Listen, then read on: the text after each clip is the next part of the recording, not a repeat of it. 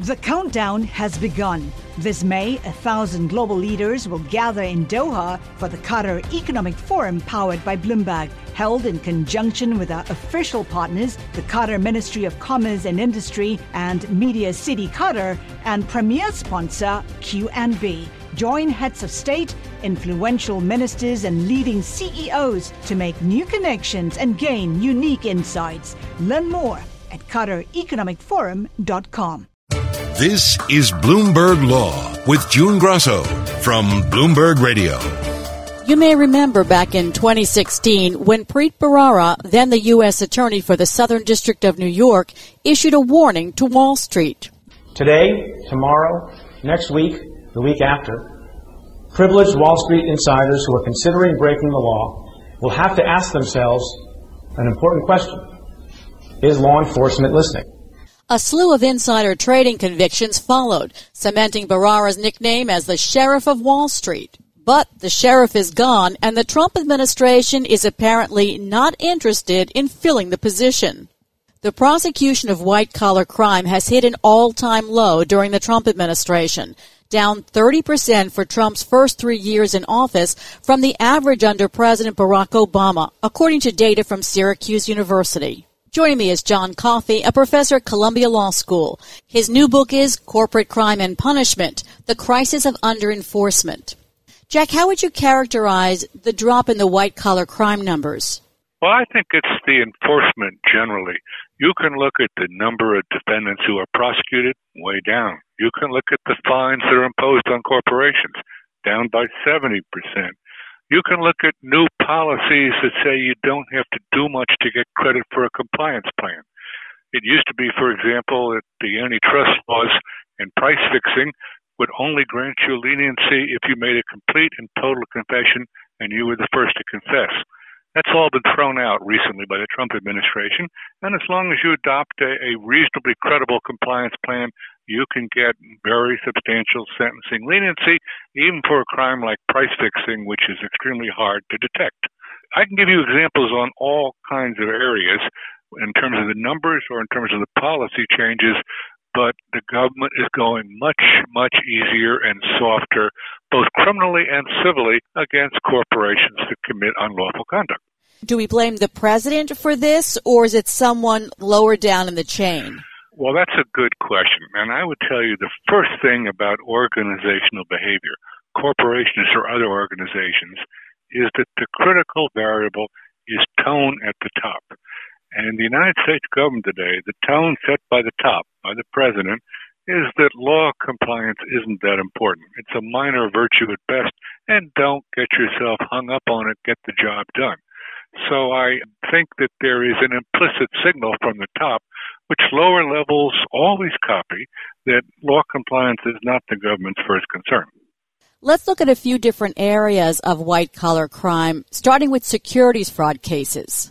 Well, we're seeing them go down. Now, understand, for the last six months, there has been the COVID 19 crisis and most courthouses are shut. So I do know that there are a number of cases, some of which I've worked with the prosecution on, which are delayed until the courts can reopen. So that'll create something of a statistical artifact. But in general, I think the government is reallocating troops away from securities fraud, antitrust fraud, to things the government cares more about, such as immigration cases, alleged terrorism cases, other cases that they are concerned with.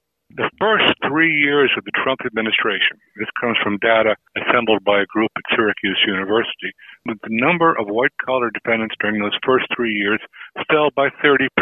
Now, that's a real decline because there had been a significant increase for a while under the Obama administration. Now, the Justice Department has criticized that TRAC data, saying it routinely differs from other reporting, for example, from the U.S. Attorney's Office. And they say that the department hasn't eased up on white collar crime. Well, actually, the government's official statistics are only slightly different. TRAC, which stands for Transactional Report Access Clearinghouse. It's a watchdog looking at Justice Department, and they're not loved by justice. No one loves to be watched. they say the number of defendants is down by 30%, and the studies by the U.S. attorneys say it's down by 26%. Not a huge difference. So is it that the FBI is not investigating these crimes anymore? They're just letting it go by? Well, I would say most U.S. attorneys use the FBI or other enforcement agencies, but they've got to allocate their own manpower. If at one point in time you had 20 people in the securities fraud unit in the Southern District and you were to reduce it to 10, you're going to cut the manpower that can prosecute these cases by 50%, and there will be a decline. So it could be in part the FBI, but I think it's more the manpower and what they're given as their priority. Some observers say that though there's a downturn in white collar prosecutions, there's an uptick in immigration prosecutions. Well, I agree with that, but that's because you're allocating the troops differently. If you take your manpower, let's suppose a U.S. attorney has 100 lawyers under his command, and when he started, he had 25 of them in white collar crime, and after two years, he shifts 12 of them out and puts them over in immigration or terrorism cases or organized crime cases you're going to have a consequent decline because there are less people there investigating, and you only prosecute what you investigate. What about money laundering? Well, there has been a decline in money laundering cases. Money laundering is unique because the prosecution can charge that pretty much when it wants. It's a very easy crime to allege if you found other felonies. And by eliminating money laundering prosecutions, you are again being more lenient on corporations. Why? Well, that's speculative. It could well be that the Trump administration believes that the stock market is the most important achievement they have, and they don't want to prosecute public corporations and cause the market to go down. But that's all speculative. What I can tell you is they've changed the requirements, and it is now much easier to get leniency. At the end of the Obama administration, they were somewhat embarrassed by the fact that no one at a senior level at a Wall Street firm was prosecuted during the 2008 or because of the 2008 crisis. What I can tell you is they've changed the requirements, and it is now much easier to get leniency. At the end of the Obama administration, they were somewhat embarrassed by the fact that no one at a senior level at a Wall Street firm was prosecuted during the 2008 or because of the 2008 crisis. So they adopted something called the Yates Memorandum, named after Sally Yates, who was the Deputy Attorney General. And it said, we're no longer going to give you a deferred prosecution agreement, which is a probation like discharge, unless you do a complete study and identify absolutely everyone who was involved so we'll know who the officers are that we can prosecute. And this was an all or nothing policy, identify everyone. Well, the Trump administration comes in and they change it. And they say you only have to identify people who are substantially involved in the crime. What does that mean? It means if there's an investigation by a private law firm hired by the company to see what happened and make a report to the government, they can say, well, the only people who paid the bribes were these assistant vice presidents overseas. And while maybe the CEO and maybe the chief financial officer knew something about this, they weren't substantially involved. And that's a very easy rationalization by which you can exclude the most senior people and thereby make sure that justice will stop at a halfway point. That's a significant change that the Trump administration put in to effectively unwind the Yates memorandum. And they've done this in other areas too. For the last 70 years, the U.S. government has had a special policy towards antitrust price fixing. Antitrust price fixing is very hard to detect, but it always involves a conspiracy. One firm can't do it alone. And so the policy for 70 years is we will give you leniency but only if you make a complete confession and you are the first to confess. The business community always disliked that, but companies did make those complete confessions and got immunity for themselves and their officers. Well, the Trump administration has abolished that. They'll now say that while you can still get complete credit, we'll give you substantial sentencing leniency, great credit, if you just adopt a credible compliance plan. That's a substantial watering down. It means that price fixing cases are less likely to begin with corporate confessions. We can go through half a dozen of these things. Just to give you one more. It used to be that there were deferred prosecution agreements, and the defense bar wanted more, so they pushed for something called non prosecution agreements, under which no court is involved. You just agree with the prosecution that they won't prosecute you. And now they've gone one step further. There's something called declinations with disgorgement. And here the government sort of salutes you. They say, we think your cooperation was so terrific, so wonderful, that we're going to decline to prosecute you, we will require you to pay back the ill-gotten gains, to disgorge them. But that's sort of a lesser disposition which the government salutes you for your cooperation. And that's new with Trump. I can give you two or three more, but you're getting the picture. Yes, absolutely. Cracking down on financial fraud led to reforms and increased corporate compliance. What is this uh, non prosecution leading to? Well, again, there were two steps: deferred prosecution, non-prosecution, which has been around for six or seven years, not not unique to Trump, but Trump is using it much more. It's a lesser disposition under which you don't have to admit guilt, you don't have any public document, you have no court or judge involved, and both of those things mean a little bit more accountability. Uh, it used to be under deferred prosecution agreements, it was normal that the government would require you to, to appoint a monitor, some outside expert, who would review the area of misbehavior and constantly uh, surveil and tell the government if it found that there was any sign of continuing activity, continuing illegal conduct or suspicious conduct. The Trump administration has said monitors are no longer required and they are disappearing. I don't think they ever were a perfect solution, but there were one more little step that's gone.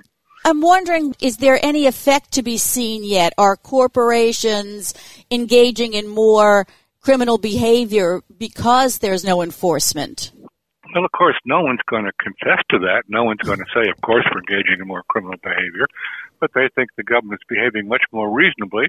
And when defendants think the prosecutor is being reasonable, I think it means it's a very light touch and we're not getting the harder attitude that we saw at various points uh, back under the Obama administration. Now, how much is dependent on who the U.S. attorney is in the Southern District, particularly where there's a lot of white collar prosecutions? Because, of course, you remember Preet Bharara, the sheriff, so called sheriff of Wall Street, who cracked down on insider trading. Yes, he did. We don't see anything like well, that anymore. He, he deserves great credit, but actually, there's been a long tradition in the Southern District. In fact, other um, U.S. attorneys call them the sovereign district in New York because they always resisted Main justice and followed their own very aggressive policies. But note that the last two duly appointed U.S. attorneys, uh, both Preet Bharara and his Republican successor, have been fired by President Trump that's a pretty strong signal that you can't remain independent and you can't go your own way. No, I don't know any place else where the government has fired two successive U.S. attorneys. One of the former prosecutors in the antitrust and fraud division said that a lot of this non-enforcement is because veterans, veteran attorneys have left that division and then there are younger lawyers there who really don't know yet how to put a case together. Do you think that's a, a valid explanation? I can't reject it. I don't know that we have inept people in the Justice Department or the U.S. Attorney's Office. They usually get the very best people, Supreme Court clerks and the others, but it takes a while to learn your job. You can't do it fully on day one. But notice, if they are leaving, why are they leaving? It might be they have been demoralized by the new policies, the new restraints, and the lack of commitment to strong enforcement. I would think I wouldn't personally as a young, aggressive U.S. attorney or assistant U.S. attorney, I don't think I'd be happy working under the Trump leadership, and I might find other employment. What is the message of your book? Well, we need to be more aggressive in different ways. The number one problem is we don't have the resources to adequately investigate all these cases. That's the principal reason why people at Lehman and other firms were not investigated. They weren't just not prosecuted, they weren't investigated. And I think we've got to both get more resources and find ways to make the corporation much more eager to settle. Today we have a system under which we sort of trade up. We start at the lowest level and find the lowest person and hope you'll implicate the next person. And we climb the ladder with everybody turning on the person above them. That works to a degree, but it never gets you to the very top. I think one of the things we have to do is to start at the top and tell the board of directors or its audit committee that they have to take control of this investigation and its decisions, and we will threaten you with the equivalent of a bankrupting penalty unless you identify for us who were the responsible officers going back to identify everyone. So I think you have to negotiate from both levels, from the top down and the bottom up, trying to get the entity to identify the responsible officers. I'm a believer that we really have to get individuals held responsible, and prosecuting the corporation is a very second best substitute. And you mentioned before the financial crisis where, you know, people kept saying, when are we going to see people in handcuffs who are really responsible? And we never did. Has there been a time in our we history? When's the last time prosecutors have gotten to the top? Go back and think of Enron and WorldCom, 2001 to 2003. The CEOs of both of those firms went to prison, and the CEO of WorldCom was only released after 25 years when he was terminally ill about a couple of months ago. So we have often prosecuted senior executives. Enron, WorldCom, and a dozen other companies had their CEOs criminally prosecuted and jailed. And we had the same thing during the savings bank crisis back in the 1980s. Something like 500 senior bank officers went to prison for failures of small savings banks that took ridiculous risks and hid the details. The problem is the very large corporation, it's going to be a massive inquiry before you can get all the data. Sometimes thousands of people are involved in a broad policy, and that is forbidding to the government. They don't have the resources, and we've got to find ways to give them resources. One of the things I propose, which the SEC won't like at all, is the SEC is also resource constrained, and sometimes they should hire private law firms, very good private law firms, on a contingency fee basis to sue the defendants because the SEC doesn't have enough manpower. But if you told a plaintiff's law firm that they could handle this case under the direction of the SEC, under the total control of the SEC, and they would get 25% of recovery as their contingent fee, I think that would solve some of the resource constraints that we are now facing. That's just one of the examples. There are others. Thanks, Jack. That's Professor John Coffee of Columbia Law School. His new book is entitled Corporate Crime and Punishment The Crisis of Underenforcement. The countdown has begun. This May, a thousand global leaders will gather in Doha for the Qatar Economic Forum powered by Bloomberg, held in conjunction with our official partners, the Qatar Ministry of Commerce and Industry and Media City Qatar, and premier sponsor QNB. Join heads of state, influential ministers, and leading CEOs to make new connections and gain unique insights. Learn more at QatarEconomicForum.com.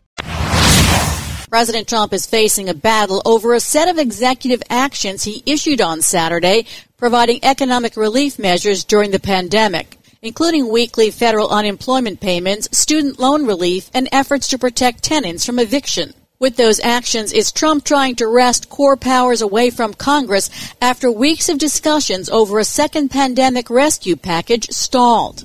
Joining me is Matt Dallek, a professor at Washington University's Graduate School of Political Management. Are President Trump's orders unprecedented in our history? Well, they're highly unusual. I, I wouldn't say that they're totally unprecedented in that, you know, Trump himself has created a kind of precedent uh, for them. So, for example, when he issued one of his first executive orders out of the blue with the travel ban early on, the so-called Muslim ban, that was a, an executive order that actually he had to revise multiple times, and that sowed chaos at airports uh, across the country. I think that there are also uh, he's also set a precedent when his uh, failure to reach an accommodation with Congress on his wall after weeks of, of trying to negotiate and then failing uh, to reach an agreement, he issued an emergency declaration and tried to repurpose the money from the Defense Department and other places to build the wall. So, you know, even though the circumstances are a bit different, I think that what he has done with these four both memos and executive orders are of a piece with how he has issued orders during his administration. But, but yes, before Trump, I think that, you know, as controversial as executive orders have been, you know, Trump has, has really pushed uh, the boundaries of them in ways that are highly uh, circumspect and unusual.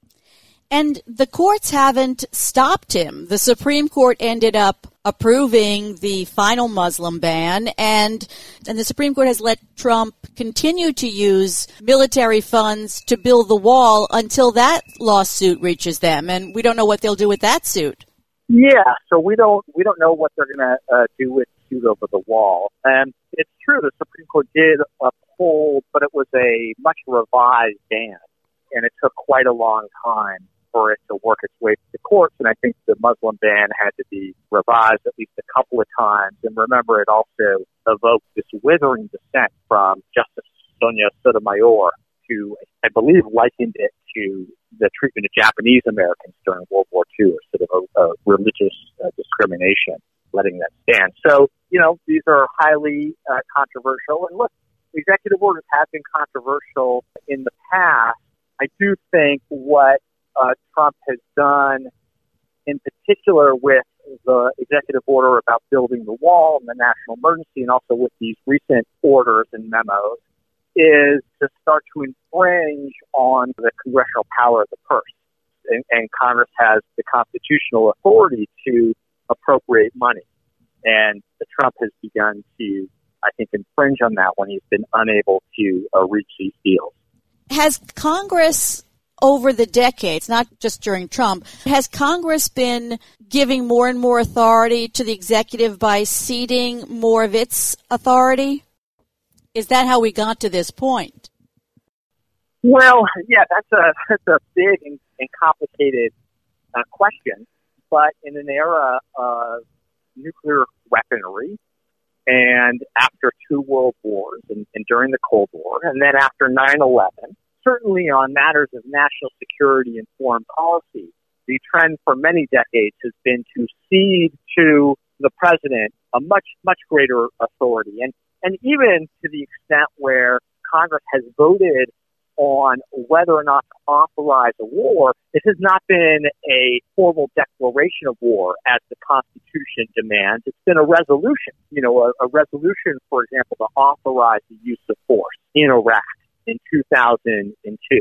Or after 9-11, the resolution to authorize the use of force against terrorism, which I believe is still in force and has been used to justify all sorts of military activities overseas.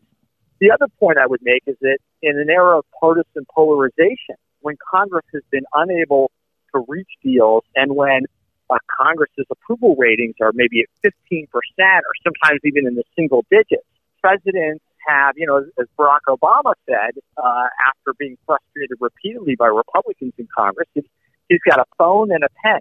And the pen, of course, refers to using executive orders and other executive action. So Congress, by default in a way, by being unable to enact or pass major legislation, has ceded, I think, uh, much of its, unwittingly ceded, much of its authority to uh, to presidents and has opened the door for the kind of mischief I think that uh, and and what I think many argue are unconstitutional actions by President Trump Republican Senator Ben Sasse said the pen-and-phone theory of executive lawmaking is unconstitutional slop. But he was one of very few Republicans to criticize this move. And so what are the Republicans saying by letting the president go ahead with moving military funds to a border wall and here redirecting funds from FEMA? The first thing is that it's a height of hypocrisy, right? That Republican Republicans spent many years railing against President Obama for acting like a king and issuing these sorts of unconstitutional orders that were supposedly destroying freedom and individual liberty. I think what we're seeing though now, of course, is the shoes on the other foot, and and in particular, you know, Republicans are headed into a very tough election year. Uh, the president is on the ballot. And I think most Republicans at the federal level feel like politically they have no choice, right? That, that their fate and really the power that they have in Washington and in the country, uh, and to appoint Supreme Court justices, for example, that all that is riding on this election. And, you know, if they come out like Ben Sasse did and start criticizing Trump, uh, I think that they worry that their party's going to be even further divided and it will depress uh, their vote.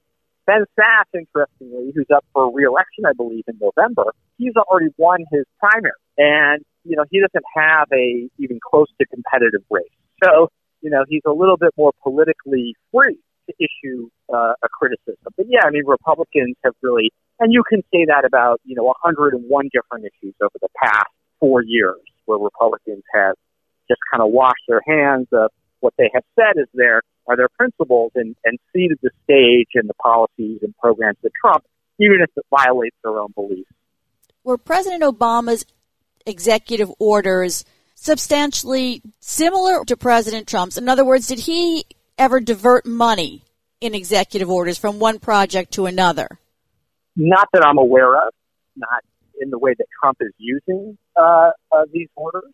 Now, you know, almost all executive orders require, almost by definition, the use of some funds because, of course, you're telling a federal agency to prioritize one issue over another. So, for example, when President Obama, I think his first executive order, or one of his first, was to uh, authorize the closure of Guantanamo Bay. Now, that never happened, but certainly there was there's some funding involved, right, in getting the federal government to focus on that project. Same thing uh, when President Obama issued the DACA order. You're telling the immigration services in uh, the federal government to focus on particular priorities, and funding flows as a result of that.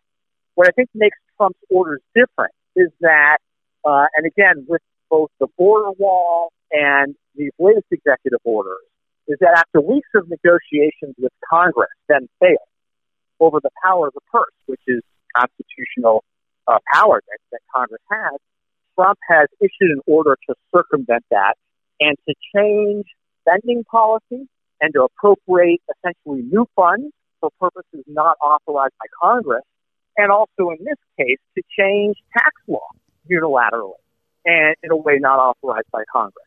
So, you know, these are, uh, I think there's a reason why so many constitutional scholars are looking at this and saying that this is dubious. Uh, Trump's actions are dubious at best. And you know, President Obama, his, I would say, most aggressive executive orders had to do with immigration. One of them, DACA, for the children uh, who came to the country as undocumented immigrants, and then the other was a more sweeping executive order. One of those withstood scrutiny in the courts, the other did not.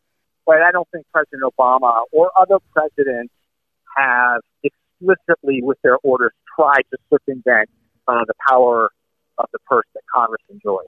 Well, when he was announcing these orders, President Trump said basically, well, we're going to be sued on this. I think the question is who would sue to stop these? Well, yeah, that's look, that's always the question in these things, right? Who's going to do the stopping, and also how long will the stopping take? Even if Democrats in Congress don't uh, sue, it's conceivable that some states and state attorneys general will sue because in this unemployment order or memo that Trump has issued, he is requiring the states, I think, to chip in a hundred dollars to make it to four hundred dollars a week for people who are on unemployment. And the states are saying, look, you know, we're essentially bankrupt. We can't take on this added expenditure at a time when we're going to have to make these major cuts. So you could see the states suing. You could see nonprofit organizations that um, in part defend uh, Congress or, or see their job as sort of promoting separation of powers, uh, trying to sue. And the courts will, of course, have to decide who has standing, just as the courts had to decide this question in the emolument uh, cases where President Trump was being sued about his uh, properties and whether his government was unconstitutionally essentially accepting payment from foreign uh, entities. The problem that, that I think the Democrats have, of course, and that's been true with any number of cases with Trump, is that, you know, the courts, as we've seen, are slow and they're often divided. And even in the case of Trump's taxes, which have still never been revealed. So, you know, we see the, the limits of the checks from both Congress and the courts, I think, in, uh, in this instance as well. At a press conference yesterday, Trump said that he was going to issue an executive order to ensure that insurance covers pre-existing conditions. Even though it was pointed out that that is already part of the law known as Obamacare that his administration is fighting. So I'm wondering if all these things are just for show and he doesn't really care if it goes through or not. Yeah, well, let's, yeah, I mean, let's just kind of cut to the chase, right? Um, both that order, right, that he says he's going to use to protect pre-existing conditions and the other orders and memos about payroll taxes and unemployment insurance. I mean, these are essentially efforts to con people into to think that he's actually doing something, um, and to create the, the illusion that he is taking action. Now, in the case of pre-existing order, uh, pre-existing conditions, um, I mean, it's absurd on its face because he has spent his entire presidency basically trying to uh, abolish Obamacare and abolish that provision, which is at the heart of Obamacare. And you know, remember, he tried a couple of times through Congress to um, to enact a law, or well, basically to defund and abolish uh, Obamacare and to abolish the pre-existing conditions. And his administration is still supporting a lawsuit uh, that would uh, do exactly that.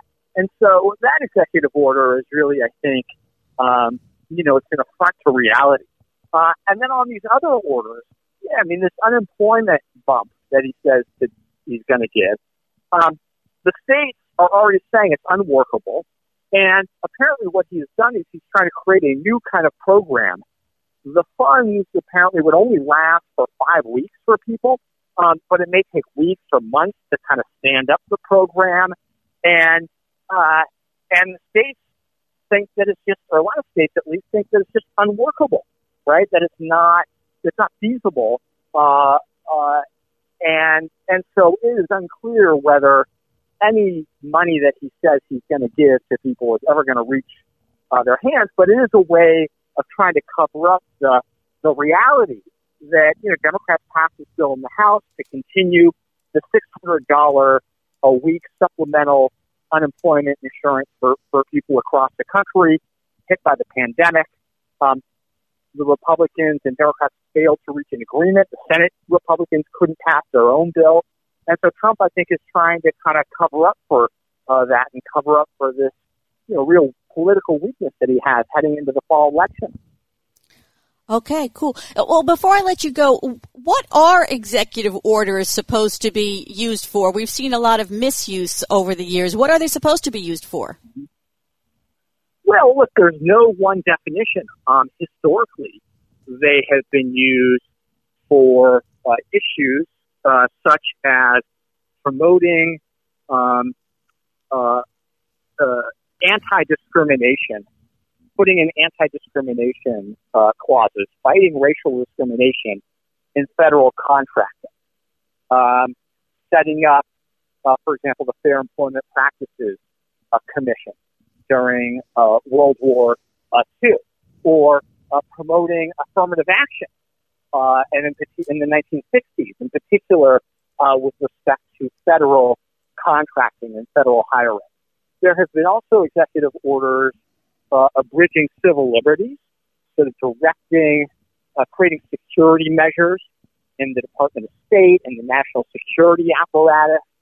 Uh, we have seen uh, executive orders around public health, so stem cell research, which was a, a controversial uh, issue. And remember, President George W. Bush, I think it was the first order he signed, or one of them, executive order, limiting stem cell uh, research, and Barack Obama lifted those restrictions as soon as he got into office. They are also generally a way, for the, I mean, more broadly, there's a way that the president can use these orders to attempt to tell the federal agencies and federal bureaucracies that the president uh, runs uh, how to prioritize the work that they do, and also how to interpret the laws that Congress has passed. So uh, they are, but there are also significant limits on them. And what we have seen uh, is that executive orders are also pretty easy once the other party gets into power to overturn, unless they're very uh, popular.